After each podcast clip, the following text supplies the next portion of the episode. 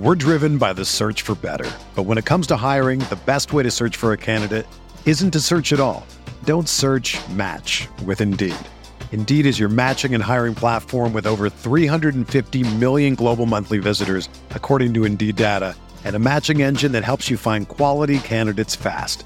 Ditch the busy work. Use Indeed for scheduling, screening, and messaging so you can connect with candidates faster. Leveraging over 140 million qualifications and preferences every day, Indeed's matching engine is constantly learning from your preferences, so the more you use Indeed, the better it gets. Join more than 3.5 million businesses worldwide that use Indeed to hire great talent fast. And listeners of this show will get a $75 sponsored job credit to get your jobs more visibility at Indeed.com slash BlueWire. Just go to Indeed.com slash BlueWire right now and support our show by saying that you heard about Indeed on this podcast. That's Indeed.com slash BlueWire. Terms and conditions apply. Need to hire? You need Indeed. This podcast episode is brought to you by Coors Light. These days, everything is go, go, go. It's nonstop hustle all the time. Work, friends, family expect you to be on 24 7. Well, sometimes you just need to reach for a Coors Light because it's made to chill. Coors Light is cold lagered, cold filtered, and cold packaged. It's as crisp and refreshing as the Colorado Rockies. It is literally made to chill. Coors Light is the one I choose when I need to unwind. So when you want to hit reset, reach for the beer that's made to chill. Get Coors Light in the new look delivered straight to your door with Drizly or Instacart. Celebrate responsibly. Coors Brewing Company, Golden, Colorado.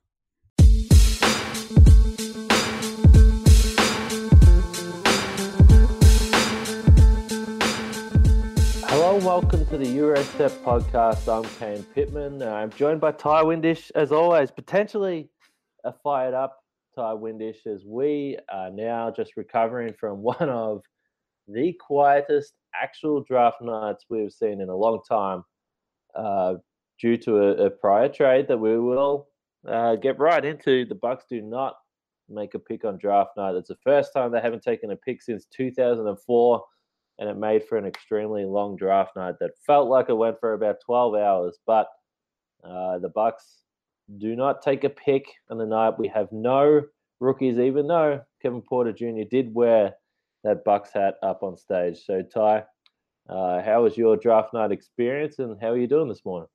It was good. So it was almost beneficial that the Bucks didn't do anything because I was doing covering every other trade that happened, and there were a lot of them. I think I'm still not done. I need to finish updating my post this morning because a lot of second round picks got traded for more second round picks. Uh, the analysis became like, okay, yeah, this team likes this guy and this other team doesn't, so they don't care. But I, I would posit this would probably be the longest draft ever for Bucks fans if for some reason they watched the whole thing. I mean, you guys had to because like in 2004 we didn't have like the Woj Shams alternate coverage. Like there wasn't so much going on while the actual draft happened. And now there's like so many things happening. It felt like every team made five deals. And to just sit as a Bucks person in the middle of it, kind of just looking around like, okay, when are we gonna buy a pick for two second rounders and cash or whatever? And for it not to happen is it's almost even more disappointing because it just felt like there was so much activity, and I'm not like disappointing, like I'm like sad the Bucks didn't make a trade, but just disappointing from a spectacle standpoint. I should clarify. Yeah, it was it was strange because I, I was thinking about this and I was wondering if this was a TV thing, why it felt like it went for so long. In the end, I think it was just because the Bucks didn't take a pick, and you probably knew they weren't going to. I mean, the first round went for for over three hours, I think. So, but I mean, they still they they still got the same time limit, so that hasn't changed. I'm not sure why it felt so long, but yes, we were at the Bucks practice facility, uh, hanging out in the video room and just waiting and waiting and uh, telling each other bad jokes. And it was Matt Velazquez's birthday, so he was probably wishing he was doing something a little more fun than than just hanging out and then watching this draft happen, but uh, the Bucks, the reason why they didn't take a pick, they already made their trade uh, the day before, or the trade got announced the day before, uh, and that is Tony Snell, who uh, was rumored to be on the block got traded to the Detroit Pistons. The Bucks and the Pistons have made another trade. Uh, Tony Snell goes to Detroit with pick 30, which ended up being Kevin Porter Jr. The Bucks get Jon Leuer back. Uh, and I say back. Yes, they're getting back in the trade. They also get Jon Leuer actually back. He's back on the on the Milwaukee roster. So uh, just you know to unpack this one, nothing but a financial move for the Bucks. We know that every trade that they've made, some better than others in terms of uh, what you what value you think you're getting back. Uh, but this is nothing but a salary cap move for the Bucks. Uh, they obviously get out of Tony Snell's deal, which, uh, you know, look for mine. Tony Snell is a really decent rotation player in the NBA. I, I think that he's a guy that I probably hoped played a little bit more in the playoffs when the Bucks were struggling to shoot from three as as much as they were. Good defender, uh, versatile defender, and, and and a really good shooter from three. But Tony Snell was owed 11.3 million, 11.4 million dollars uh, this upcoming season. He had a 12.2 million dollar player option for next year, which you you know almost could guarantee that he was going to take. So. Uh, you know, over $23 million for Tony Snell still owed. So the Bucks this season, by uh, acquiring Jon Leuer, they save uh, around $3 million just in the difference between Snell and Leuer. They also save just over a million dollars for that uh, pick 30, so around $4 million in salary cap room this year. Obviously, they get out of the 12.2 next year for Tony Snell. Uh, long story short, this trade basically gives the Bucks around $14 million in cap space. Uh, that is before uh, the potential uh, of stretching Leuer, which we will talk about uh, but you know, at the end of the day, what it does do is it pretty much gives the Bucks a guarantee that they can bring back Brook Lopez, probably George Hill, depending on what they do. So uh, that was the goal. Uh, Jon Horst spoke the day before with us uh, about you know how big of a goal Brook Lopez was to his team, and that they were going to try and do whatever they could uh, to get him back. Before you tear into this deal, if you look at it from that point of view and that point of view only, then you can probably see why Jon Horst thinks uh, that, that that this trade was fine. But let me hear what you think, Ty. Well, I, I'm not going to disagree that clearing out cap room is important. Like clearly it is. My thing is, and we're gonna have to wait to see. I mean, Horst said yesterday, you can confirm this more than I could, that the Bucks could potentially move Leuer again in another trade. Which, like, maybe I, I don't know. Obviously, no one wants him. You'd have to attach something else to get off of him. But it feels like this is more looking at next year than this year. I mean, I, I just I think there were there could have been some other ways to open up cap room this year. I mean, like you mentioned, unless you stretch Leuer, and we'll get there later it just doesn't open up a ton more for the season right now. I mean, I just think giving up the 30th pick to get off of Snell to get a salary back that's almost as much this year. If if the main point is next year, not to open up room for, I mean the, the Lopez and Hill thing is nice. Obviously, the Bucks are going to have big deals, presumably in Middleton and potentially Brogdon, that kick in uh, for after next season. You know, they're worried about being in the tax then as well. You get off 11 million. The next season thing I really don't like because I think you could just wait and deal Snell as an expiring that year after he takes his option, and it'd probably be a lot cheaper to get off. I mean, seemed like uh, teams dumping cap in this draft really did not have that hard of a time of doing so. Um, there were a couple examples, and I should have pulled them up before this, but I remember at least two, I think, trades where a team got off money. I mean, okay, the Suns gave up the 32nd pick to get off TJ Warren. That still doesn't, I mean, TJ Warren is good. That's a, another weird deal. But I mean, they basically gave up one second round pick and took back nothing. Um, I thought there was another one I remember too. Uh, Aron Baynes was a throw in, but he didn't make a lot anyway. Um, and then Solomon Hill got thrown into the huge uh, New Orleans Atlanta part of that three team deal. It's hard to say exactly how much that was, but it didn't seem like Atlanta had to throw in a whole lot more to take him either. Or that New Orleans did, excuse me. Um, I don't know. I just if it's just next year, I felt like it wasn't worth getting off Snell right now just to take on another bad deal and Leuer. And it's just tough, like optics wise, for me looking at the trade when you see you give up the much better player. Leuer is not an NBA player. I don't. I'm not going to buy that he is. He shot nine percent from three last year, and he's supposedly a stretch four. So I don't know what le- what's left in the old skill set. Uh, Snell, his worst year with the Bucks was last year in shooting. He shot 39 percent. Like you said, a strong defender, at least capable. Uh, really good locker room guy. Just felt like would rather have Snell and the pick unless it's really that crucial to open up the cap space to get Lopez and Hill, and maybe it is. And then I guess I could see this trade, but I just I don't I don't lo- I don't love it. I don't think I even like it either. Yeah, it's strange. So the only thing I will say when you talk specifically about Jon Leuer and what has happened to his game over the last two years, uh, I mean, just a big contract for him. Four uh, four years, 42 million. I know when the trade went through, uh, my head was trying to uh, think what that was off the top of my head, and it's it's it's a crazy deal for Jon Leuer. But uh, you know, you go back a couple of years. Obviously, had a had a nice year in Phoenix where he averaged just a, a touch under eight points uh, and six rebounds in just 18 minutes. I mean, really, really solid year for Leuer. Played 67 games, started 27, shot 39% from three. I mean, he had a really good year. The next year with Detroit, uh, he shoots 30% from three, averages over 10 points per game. Still okay. And, and I don't know what's happened in the last two years. He's hardly played.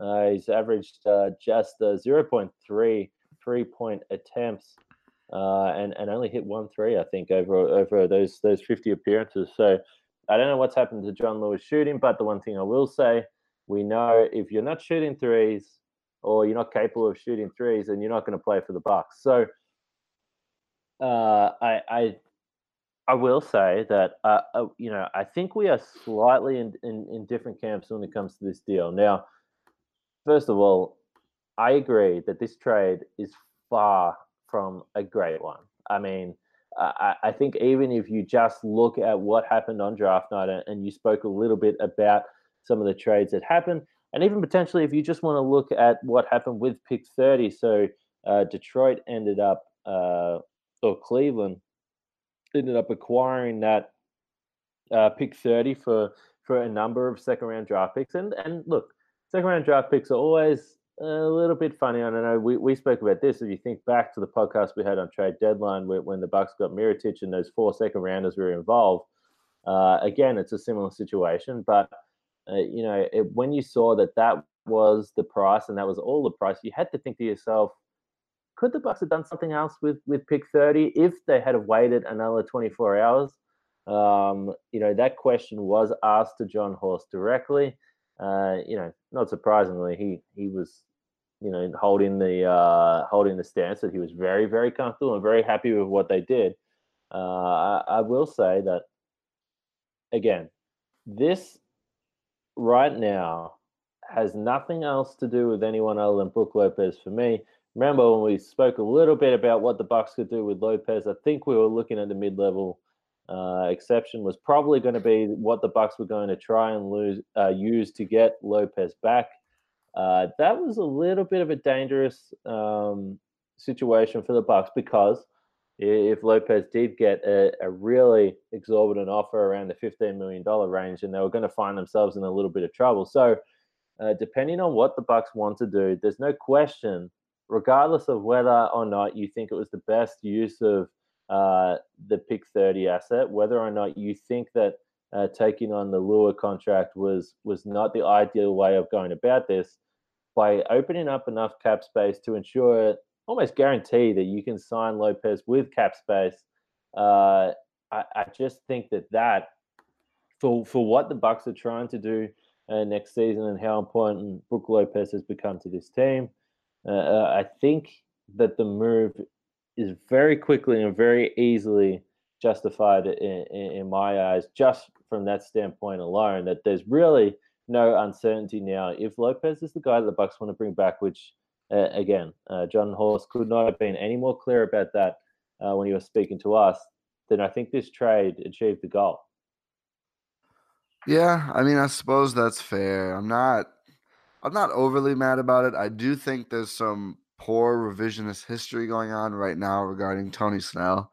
Uh, I was, as I'm sure you know, noticed vocally against this trade on Twitter. I really just like Jon Leuer, and the reason he barely played two years ago is he had an, an ankle injury that ended his season early, and then he also had a meniscus before last year, but he bounced back and, and played half the year. But um, it just like getting John giving up two things to get Jon Leuer just didn't sit well with me. Just like it did, it left a bad taste in my mouth. But a lot of people were tweeting at me like Tony Snell doesn't matter. Who cares? It's like Tony Snell played 1,300 minutes last year for the Bucks in an injured year, and I think I agree with you. Certainly could have played more in the playoffs, and if he was healthy, I think certainly would have played more in the playoffs. I mean, I think pretty safe to say all of Sterling Brown's minutes probably would have gone to uh, Tony Snell. Um, I just think you know we don't have to, even if you're a Bucks fan, even if you like this deal, which fair. I mean, I'm not I'm not saying you're an idiot if you like this deal. That's fine.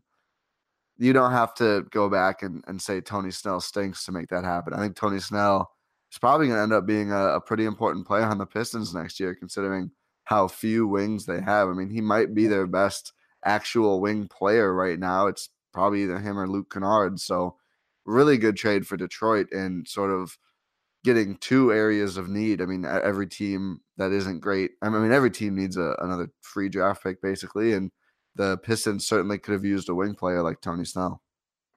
Yeah, no, Tony. Again, uh, I, I think that Tony Snell is a, is a really good player. He's always been a guy that I liked, um, just because I, I, like the fact that he doesn't try to do too much, and I, I really respect players like that in a system where uh, you don't need to worry about them trying to take over the show. They just stay play within themselves uh, and he's always played hard defensively. So Tony, you know, I, I, think had a had a nice run in Milwaukee. You know, obviously, the season before last, uh, not a great shooting year, and but you know he he really did bounce back um, this season. Uh, I will say that again, uh, you know, as much as uh, I do think Tony Snell is a decent player. I don't think he was going to play a lot next next season, and, and that's not to do with him. Um, I think that has a lot to do with uh, how much I believe Bud uh, trusts uh, DiVincenzo, also Sterling Brown, another guy, Pat Connaughton. We know how he feels about him.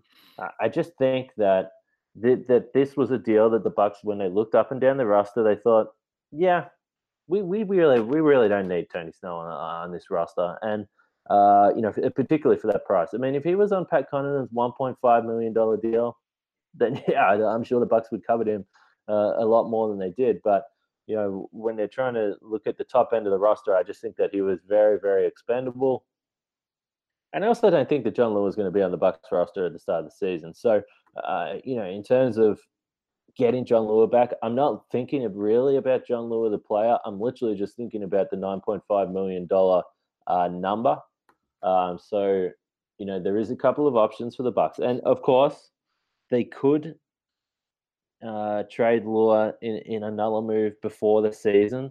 Uh, obviously, Ilyasova and his $7 million uh, deal, you know, I'm sure they'll still be discussing options there. But I think at this point, when you look at the Bucks, it's really hard for me to see how they can move those deals now, uh, given that they don't have any draft picks, given that I really don't think any of DiVincenzo – uh, Sterling Brown or DJ Wilson. Really, they're only young assets. I don't think that. I mean, they're not going to attach those guys just to get rid of the contract because I think that those three guys are guys that the Bucks really like. So, uh, for me, this either means that Ilyasova and, and Ilyasova will play. So he's in a different boat to Leuer. I just think it would have been a nice to have if they could have moved his his money also for more cap space. Um, but I think those two, depending on what happens, are going to be very easily moved at the, the deadline, for one, uh, once the season rolls on as expiring contracts. The other thing that I think is going to happen now, and this again is just my feeling, I think the Bucks are going to stretch Jon Leuer. Uh, I don't like it. I don't like it one bit. I don't think it's ideal. I am on team never stretch, and I will never change my mind about it. Yeah, I, and I understand why, and I don't think that it is ideal, but I do think that the Bucks right now are in throw the kitchen sink at this season mode, and I understand that that's a little bit dangerous, but this season is franchise changing for the Bucks, and I, I don't, you know, again, I, I really do not think that stretching is the is the best thing to do, but in this situation, what you would have is Jon Leuer's 9.5 stretched over three years, you know, roughly around 3.15 million on the cap for the next three seasons. Obviously, an ugly number, but the Bucks are going to be in the situation where I don't think they're going to be able to avoid the tax this year. Maybe if I mean, I, I, I don't think they're going to be able to avoid the tax, but they're going to put themselves in a position where they're going to be a tax team for multiple seasons, which again, the owners have said that's fine as long as uh, they are contending. If the Bucks do, as I said, stretch the 3.15 million, that cap room that they have this year goes from just a, a touch over 14 million to just a touch under 20 million dollars. Uh, that's a lot of money for this team. That when you look at the the rest of the Eastern Conference, I mean, who's going to be a good team in the East next year? We don't really know right now because there's so many moving pieces and so many things that have to happen.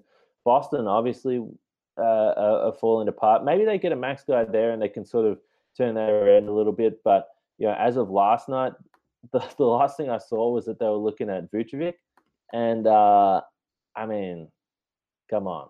If, if that's what the Celtics run run back with, or that's what their money spent on next year, I didn't think we're worrying about the Celtics. Uh, the Knicks, obviously, a, a, a, team that threatened to be good. You don't need to worry about the Knicks. Brooklyn is will be a good team. Philadelphia probably, but they may lose Jimmy Butler, Tobias Harris. We don't know what's happening there. Uh, Toronto, if they lose Kawhi and he goes to the Clippers, which a lot of people think is going to happen. I mean, the Bucks are going to be clearly the best team in the East next season if they bring back Hill and Lopez uh, in cap space. Uh, they can still use an exception there. I mean, they're going to be. I mean, this team has some real options to do some stuff. And next year is the year that, yes, this year they could have won the title. They had the best record in the NBA.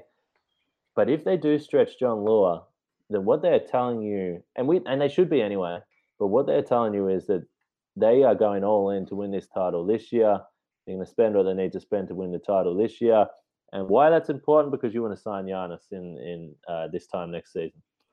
Yeah, I don't disagree. I think you certainly can't afford to take a year off, but I think that applies to now and later. I mean, we've seen it with countless stars. I mean, if you if a guy isn't happy, if he doesn't think he's in the best position to win, he can have years left on that contract and still get out. So I just think it's fine that the Bucks want to be good now. Obviously, I encourage that. You do just need to keep in mind the future a little bit. Um, so, but if you, but, if you just quickly, if you do yeah. sign Giannis to us to to the supermax though, which is exactly what you know, I think is going to happen in the end. I, I think the Bucks are going to be able to re-sign Giannis. But at least if you re-sign him, yeah, he maybe he can like force his way out. But you're talking about a 26 or 27 year old Giannis with multiple years left on his contract. Six get. I mean, you can get whatever the hell you want for Giannis at that point if you if you if something happens next year, um, and again, I, I understand you have to look forward to um to to future years, but I just think if you've got Giannis on the supermax anyway, your team is always going to be good, and you're going to be able to figure it out. So, I don't think stretching is a great idea, ever, but I can see why I, that they might do it this year, and you can easily justify why this makes sense. You can. Uh, so right now, I feel like the Bucks at the moment, according to Cleaning the Glass cap cap calculator, which already has the Leuer deal, or I, I, it lets you trade players. So I swapped in Leuer for Snell. Mm-hmm. So it looks like Milwaukee sits right now at about nine and a half million in cap space. So my guess would be they use that room to sign Lopez, and then they could use a, like an exception on Hill, probably the mid level. I would assume and then after that, if you resign everybody, so let's say they sign Brook to a deal worth nine million in the first year. Does that sound steep to you?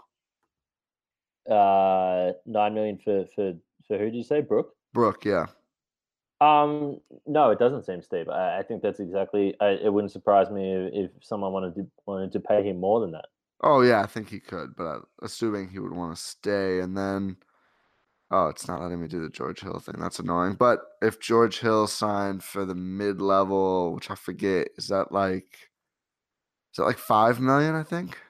I thought it, I thought that was closer than that. But anyway, I, I oh yeah, you're right. You're right. I'm thinking of I think I'm thinking of the taxpayer one, which I don't. I think they could give the mid level now because they would end up in the tax later. Yeah. So that could be up to another eight if they wanted, and at that point, you're eight million over the cap with 43 million to go until the tax with Middleton and Bledsoe yet to be signed. So yeah, they could certainly end up running into it this year. That's with Leuer's hit still there. One thing I want to talk about a little bit, and I think this is worth considering both for us and for the Bucks themselves. The biggest salary dump trade chip, so to speak, did not get moved yesterday. My Cleveland Cavaliers friends are very upset about this uh, J.R. Smith's contract due to sort of a loophole slash being grandfathered into the new CBA is the best salary dump mechanism right now. So JR's total cap hit is 14.7 million, but he's only guaranteed for I think like two or three million of that. And the way it works now on the cap is whatever you're guaranteed is what your money costs in a trade like this. So JR would only be worth like two or three million in salary matching purposes, but that was a recent change. They grandfathered in all the old deals, including JR's. So Milwaukee could trade uh, Jon Leuer and Ersan Ilyasova, who make a combined 17 million for JR's 14.7, and then waive JR to only have two or three million on the cap. That would clear, obviously, a lot of space, get you far away from the luxury tax. But of course, the question there is you know, what do you include to make Cleveland want to do that? The Cavaliers, I'm sure, have no great designs on adding Leuer and Ersan to their team for basketball reasons. So at that point, you pretty much have to be looking at young assets, right? I mean, there's not really anything else that you can offer the Cavs. I guess if you wanted to alter protections on a pick, you could do that. I don't know if Cleveland would have a lot of interest in that, but that is, I guess, an option.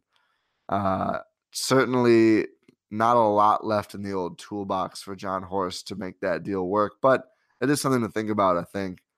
Uh, Cleveland, Koby Altman, their GM, has talked about using that that contract, that JR deal to to bring in some sort of asset. I think the thought was it would happen at the draft to move up from their 26th pick that they had gotten I I think maybe you could try to call and and get sort of a steal there, considering it hasn't happened yet, and there's only like a couple weeks left, maybe even a week until that contract guarantees, and it's obviously worthless. Then it's something to think about.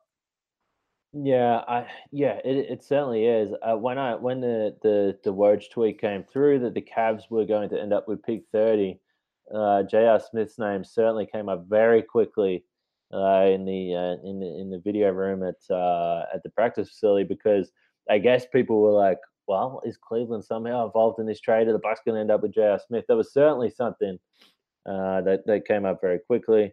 I, I, just don't, as I sort of said earlier, I just don't see any way that the Bucks are, are going to be able to make that happen. I mean, um, you know, again, you're really looking at needing to to trade, you know, DiVincenzo, Sterling Brown, like rotation players, and and that's to me even worse than a pick thirty. If you're trading a, a young rotation player that that's done stuff in the league and you believe, uh, you know, fits the system is going to play well. So I, you know, again, I'm not saying it can't happen, and I'm not saying that Ersan or or, or Leuer can't be traded before the season. It just seems like a really, uh, really long shot. But in, in terms of uh, the actual draft, uh, as I sort of said earlier, Kevin Porter Jr. did go f- at 30. Uh, I'm not sure about you. A couple of guys I was looking at, Dylan Windler from Belmont, ended up going 26 to Cleveland, so he wouldn't have got to 30 anyway. Another guy that I think a lot of people were, the Bucks fans were interested in, Carson Edwards, went at 33 to the 76ers. So, uh, which I think might be Boston. Actually, I'm looking at this. There was, I mean, there was so much that, that was actually happening. It's, it's when I look at the the NBA website now, it's it's impossible to know where these guys actually ended up. That 33 was Philadelphia, but Carson Edwards went there, so he would have been available. Is there anyone that you're looking at this draft and, and how it actually played out that you are one way or the other feeling, uh, I guess, extra uh, bothered by that there, there wasn't a, a prospect actually picked up by the Bucks? Not really. I thought most of the the players who I thought you know could have fallen that I talked about uh, on our last episode here with Trevor McNatty, like Grant Williams was one where Trevor thought he was a top eight prospect, and there was certainly a lot of mock drafts that had him going to the second round. He was a guy I would have loved Milwaukee to pick up, but he ends up going 22 to Boston. Mm-hmm. So it's like, okay, fine. He wasn't there. Windler was interesting. Like you said, he was gone. Uh, I liked uh, Shamorie Ponds, but he didn't even get drafted. So I guess uh, most teams didn't, unless I'm just completely missing it here. um, Bull Bol goes super late. Not anyone I was ever really very interested in the Bucks taking. I mean, just this team has no use for a roster spot used on a, what's basically a medical project. I mean, I saw, I think Woj could have been Shams. It all blurs together after a while. Reported that his medicals were apparently very not good when teams looked at them, and, and I guess he didn't interview well. So now the Nuggets are just all in on their medical staff with him and Michael Porter Jr. Uh, like some guys looked like could have dropped all the way to 30. Like Nassir Little is a guy who at some points was rated very highly as a prospect, but the Blazers snag him at 25. Uh, so I thought a lot of teams did reach early in this draft. I mean, Tyler Herro is 6'5 with a 6'3 wingspan. He went 13th. So, and Rui Hachimura, who, again, Trevor, uh, I take a lot of my draft. As the second round started, uh, that, uh, you know, the Bucks maybe could try and find a way uh, to get a second round pick. Um, I, I, think the problem is when you when you looked at the cost for some of these second round picks, it, it wasn't just cash, and, and I think that you know in previous years, and Jon Horst after the draft touched on this. He said uh, that they were making calls or they made a call for every single pick in the second round. That's what he said. Uh, but he said himself that uh, you know the price was just too much for them because unlike years gone by, and there was a couple of instances where this happened this year, but you know in years go by, you, you say, oh, here's here's uh, 1.5 million dollars, give us a you know a pick in the late 30s.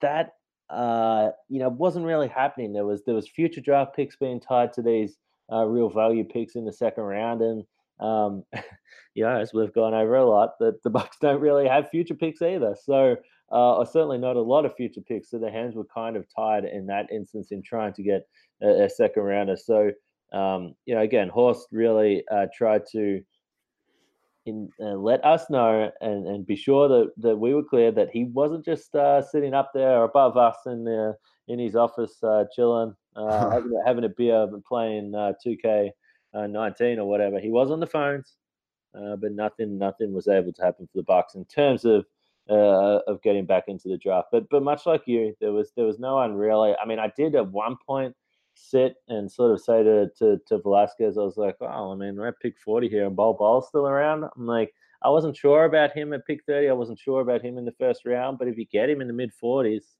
I mean, you know, why not? Uh, but, uh, you know, yeah, there, there wasn't too much disappointment from me that the Bucks weren't able to get involved. No, and I think just to illustrate the point on the second rounders, uh, 32 overall, Indiana had. It cost Miami three second rounders to right. get it. And that was a this was a this one actually surprised me a little bit because Miami didn't have any incoming second rounders. So like they traded three of their own second rounders for this pick and I haven't seen the protections yet. I got to update the uh, the post I did on my Patreon about the draft day because so many things were happening at once. But that's 32, which okay, that's a good second round pick. 34 was did belong to Philly. Atlanta trades for it two future seconds, and then 57, which is like barely a real thing, but I, it's something. Uh, and then 37 overall, which at this point you're getting pretty late in the second round. Cost Detroit 45 overall, which fine, and two more future second round picks. I mean, that's expensive at this point for a draft pick. And then even 46 overall, which did belong to Orlando. The Lakers go get that for a future second rounder and cash to draft a Clutch Sports client, of course. But like normally, as you mentioned, I mean, 46 overall is a pick where if the Magic don't have anyone really in mind, they're just going to take cash for it. Like, why not, basically? But to get a future second rounder and the cash, I mean, a lot of interesting, expensive second round picks in this draft. I almost feel like these second rounders have swung from being undervalued to being a little bit overvalued. I mean, trading three, two to three second rounders for like the 37th pick, if you're not pretty confident on a guy, I mean, that's giving up a lot of assets for, you know, someone who is maybe a top 35 prospect in a draft. And this is a draft that, I mean, it's been said a lot, not very deep. It's, I don't know. I, I, I was kind of looking at some of these going, oh, I really, it's going to cost you more than one future second to get that. That's, that's a little odd. Yeah, yeah, absolutely. And, and, and, uh, you know, just again to, to touch on what Horst said, he, he said that he believes that these second rounders, as uh, teams begin to value uh, these picks, and w- with so much money going to the top end of rosters, um, you know these these second rounders and how cheap they are, uh, you know, on your books as controllable uh, assets, controllable contracts. He thinks that the price is only going to go up as the years go on, but yeah, I mean, uh, maybe some of these deals that we sort of scratching our heads at now uh, end up being ends up being the norm and something we get used to, and certainly for the Bucks, I mean. It, you know, the second round, you can find some gold there. We, we know, obviously, with Malcolm Brogdon, obviously Sterling Brown, another one. Uh, they've had a number of, of, of, good picks in the second round. And uh, I, I, think if you thought, and, and, obviously this is this is a rare instance, but if you thought there was a chance that you were getting a Malcolm Brogdon in the second round, uh, then you know if you have those assets, you probably you probably pay for a guy like that if you think he's he's going to be ready to go and, be a rotation uh, member straight away. So uh, look, I, I, think we can probably move on from the draft just because uh, I mean, there's really not a lot else to say. The Bucks, the Bucks were not uh, not involved, as I said earlier. The first time they don't take a pick since 2004. But one of the really interesting things to come from last night uh, in in our uh, sort of conference with Horst at about 12:30 in the morning or whatever you know ridiculous time it was by the time the, the draft was finished was uh, some news with the summer league team, and uh, I asked Jon Horst whether Donte DiVincenzo was. Go- oh, well, first of all, I asked how his recovery was going. Uh, I asked uh, whether he was expected to play in, in, summer league. Um, I was a little bit surprised by the answer, but uh, I'll go into that. So this is what Jon Horst said when I asked him about Donte. He said Donte's been in here every day. He's looking really good right now. He's definitely healthy we're going to be really cautious with it. We're not going to push him out in, into summer league. I think summer league, in some ways, is to understand what guys can and can't do, or to give them different opportunities that they haven't seen. Donte was pretty good for us last year when he was healthy, so I don't know about that evaluation piece of it. I do think Sterling Brown and DJ are going to play. That's more about understanding what their roles are going to continue to be on our team and continue to put them in those situations where they can be more of the guy, uh, more of the facilitator, more of the playmaker. So I think those guys are going to play. And Donte, I think, will be kind of a game time decision, but he's doing really well. So Donte DiVincenzo probably not playing in Summer League, but DJ Wilson and Sterling Brown will be, which I think uh, is probably a bit of a surprise. Yeah, I think I've seen some tweets replying to you and, and others talking about this, going, those guys are going to tear up Summer League. And, and I certainly agree. I think uh, we're going to see if they play big minutes. I think Sterling, especially, but Sterling and DJ both could put up some pretty gaudy point totals against, you know, a lot of players who won't even end up, you know, playing in the NBA. I mean, these guys have playoff experience. This is.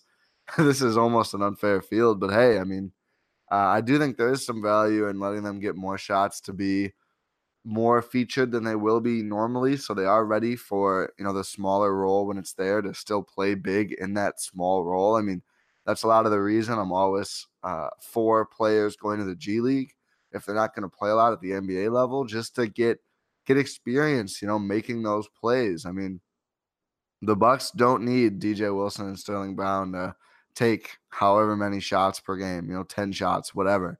But they do need them to be ready to take a good couple shots per game. So I think getting to go take 10, 15, however many shots in a setting like this, where obviously the end result doesn't really matter, is only a good thing for what those players will be able to do later when they don't get as much, you know, 25 to 30 guaranteed. I mean, he's going to be too physical. Uh, he's he's a guy that's that's ready to show that aggression. So uh, I was probably more surprised about Sterling. But again, I, these guys haven't played enough in, in the league for mine that they're above summer league. If they're willing to play and the Bucks want not not even so much if they're willing to play, the Bucks want them to play. Get them down there and get them some reps in, in the off season. I think it's great. Uh, for Donte, I, some people seem frustrated that he's not playing. For mine, Horst said some stuff about him, uh, you know, already proving what he did in his role last year. I kind of don't buy that. I mean, if you look at how how the season went uh, this year for Donte, uh, you know, played on January one. That's when the heel injury first came up. Didn't play until March. Only lasted four games, and then sat the rest of the season out again with this injury. For mine, it feels like they are just not willing uh, to risk further re-aggra- uh, re-aggravating this injury and taking out a huge chunk of, of his off season. I don't think there's any concern moving forward with the injury. Uh, from what Horst said, he's been at the practice facility every day. He's working hard, but I, I just think maybe they're balancing using this that their rookie or you know obviously a guy coming into his second year in a summer league setting and saying, do we really need to to, to do this right now with him, or can we uh, you know continue to work on him one on one in Milwaukee and, and push towards obviously training camp and preseason and maybe it doesn't make a lot of sense that that he does that. I, I don't know. That's kind of what I'm reading into it. I might oh. be wrong. It just seems like management more than anything. Absolutely. I mean, Sterling Brown started playoff games. Like, what yeah. are we talking about? If if being too proven means you can't play summer league, then Sterling and probably DJ wouldn't be there either. No, I mean, I think certainly it's it's more of an injury thing. I've seen a lot of reaction to that as well. You know, Donte is is fragile, is injury prone. I mean, let's wait and see. He's, he's had one year in the NBA. Exactly. The way the way I'm gonna look at it, honestly, is like Donte is basically the rookie again this year because I didn't I didn't think mm-hmm. we saw a ton of him. So that that'll be sort of I guess the the rookie part of it. Obviously not in summer league most likely, but uh, during the during the year at least. And I guess you know what I think I can come to peace with this Snell trade if it results in Sterling Brown playing a lot more next year because I still just think something about him, and uh, more than one thing, really. But I just I, I see the makings of a very solid, at least NBA player there, and I think him playing a lot more would be good for both Sterling Brown and for the Milwaukee Bucks going forward. Yeah, I think so, and, and I do again, and, and a, big uh, sort of reason why I've said that maybe Mirotic is expendable is because of DJ Wilson. Uh, obviously, Tony Snell, uh, I totally agree uh, Sterling Brown and DiVincenzo. Uh, just you know, I, I, think the Bucks have a lot of faith in these young guys that I think outside of Milwaukee, uh, perhaps people are underestimating uh, how how, ta- how talented these young guys are that they have. Uh, even though you know they did have that 60 win season, I think those two still, or those three, still have a lot to give. Uh, we will probably continue to discuss the the salary uh, situation. Um, we'll, we'll, certainly have another pod before uh, June 30, um, you know, when free agency is about to kick off, because uh, it's you know it's going to be sort of another week of speculation, another week of arguing about Khris Middleton on uh, on Twitter. but uh, I, I, I do think that you know, there is a scenario in the trade, and this is and this is where I just keep coming back to, and, and again, far from ideal. I think they could have got better value if they waited. I think maybe they got rushed into it. But if the trade allows the Bucks again, I know I'm repeating myself, to bring back Lopez Hill, potentially Mirotic on the mid level now, I think is a real option.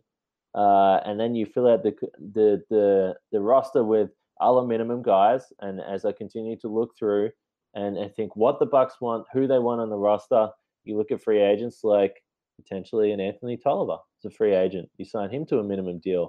You can't tell me he's not a guy that the Bucks would like on the roster uh, lengthy defender, shoots three well. I, I just think that the Bucks, in a not ideal way, have put themselves in the absolute box seat to be the the overwhelming favorite to to get uh, to the NBA Finals in the East. Yeah, I would agree. I think we'll have to wait and see what happens with Philly. There's a lot of interesting possibilities there, and obviously Toronto, depending on Kawhi Leonard. But I, I do think it is very fair to say the Bucks are still in a good position. I I really hope I like the next couple moves better than this one, though. Yeah, I, I listen again. I um, this is what I've said the whole time since the trade.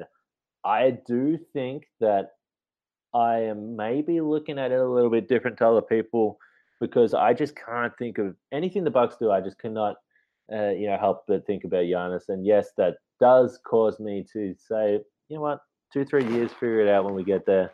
Uh, and I understand that's not the way that you should run an NBA franchise, but I just think this summer and ensuring that everyone, you know, you get the best possible team to make sure Giannis is here for for the long term is above all else the most important thing. And I think that they've done that, even if again it wasn't, uh, you know, p- potentially the best way of doing it. But uh, have you got anything else from the draft? Uh, you know, summer league, anything else that you want to touch on? We could talk about Dalton Holmes for two seconds. Oh yeah, hit us up about uh, my guy Dalton Holmes, the Div Two Player of the Year. Div 2 Player of the Year, Dalton Holmes, declared for the draft, did not get drafted. Uh, reported by Alex Kennedy that he uh, signed a deal with the Bucks, which certainly means a summer league deal, not like a deal deal.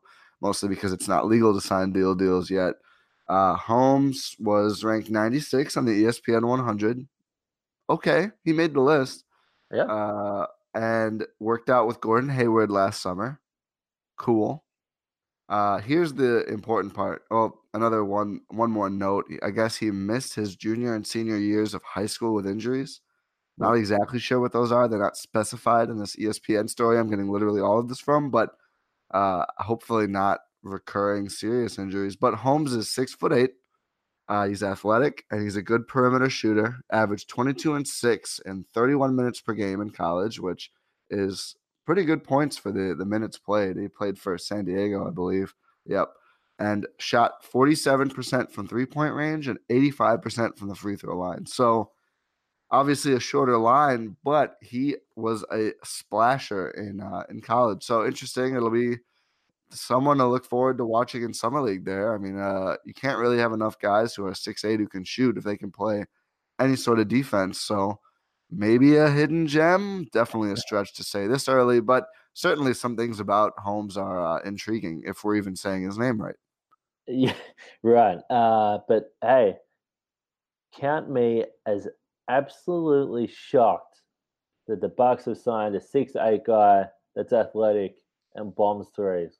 Yeah, I can't wow. believe it. What a what a what a what a role what a reversal from what we're used to seeing. But hey, man, I, am telling you, you, you talk about that. Get this guy in summer league. I think the Bucks summer league team is going to be fun, and that's the big takeaway from uh, you know you knowing that Sterling and, and DJ are going to be there. Summer league generally sucks. You don't even have when the Bucks don't even have a draft pick. Summer league was shaping up to be one of the worst summer leagues I could ever imagine if you if you're a Bucks fan. So now we got some fun things, fun things to look forward to. Uh, basketball in, in in just over two weeks. Uh, once the Bucks sign all the key guys, we can we can watch Sterling and DJ play, and our guy Holmes, forty-seven percent three point three point shooter. Forty-eight. Put respect on his name.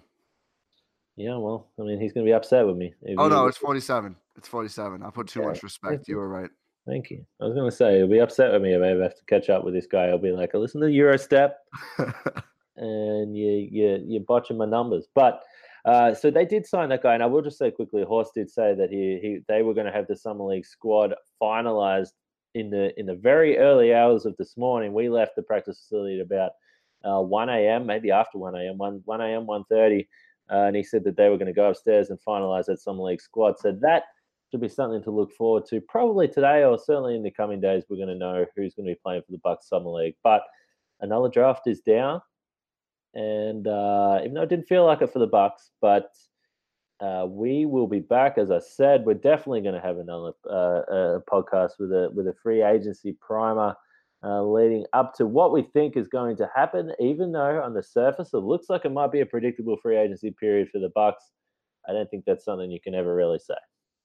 No, you certainly can't. There's a, a, whole lot left to happen in the NBA. It's shaping up to be a wild summer, even if it is a pretty easy one for the Bucks. Uh, a lot's going to be happening around the league. So Well, uh, we'll look forward to taking it all in and, and covering everything Bucks here on the Euro Step. That's for sure. Yeah, we absolutely will. So, Ty, thank you. It's very early again. We got up early. I actually slept in, so I uh, that was that was that was my bad on, on, on that one. But Ty was good enough to stick around, and uh, thanks for uh, allowing me back on the podcast. Anytime, Kane. Anytime. Late at night, early in the morning, literally any time is when we record this thing usually. But uh always a pleasure to have you on. Uh thank you for for your time this AM. Thank you to everyone for listening. Please subscribe, rate, review, everything else, everything nice. And uh yeah, we will catch you next time here on the Eurostep.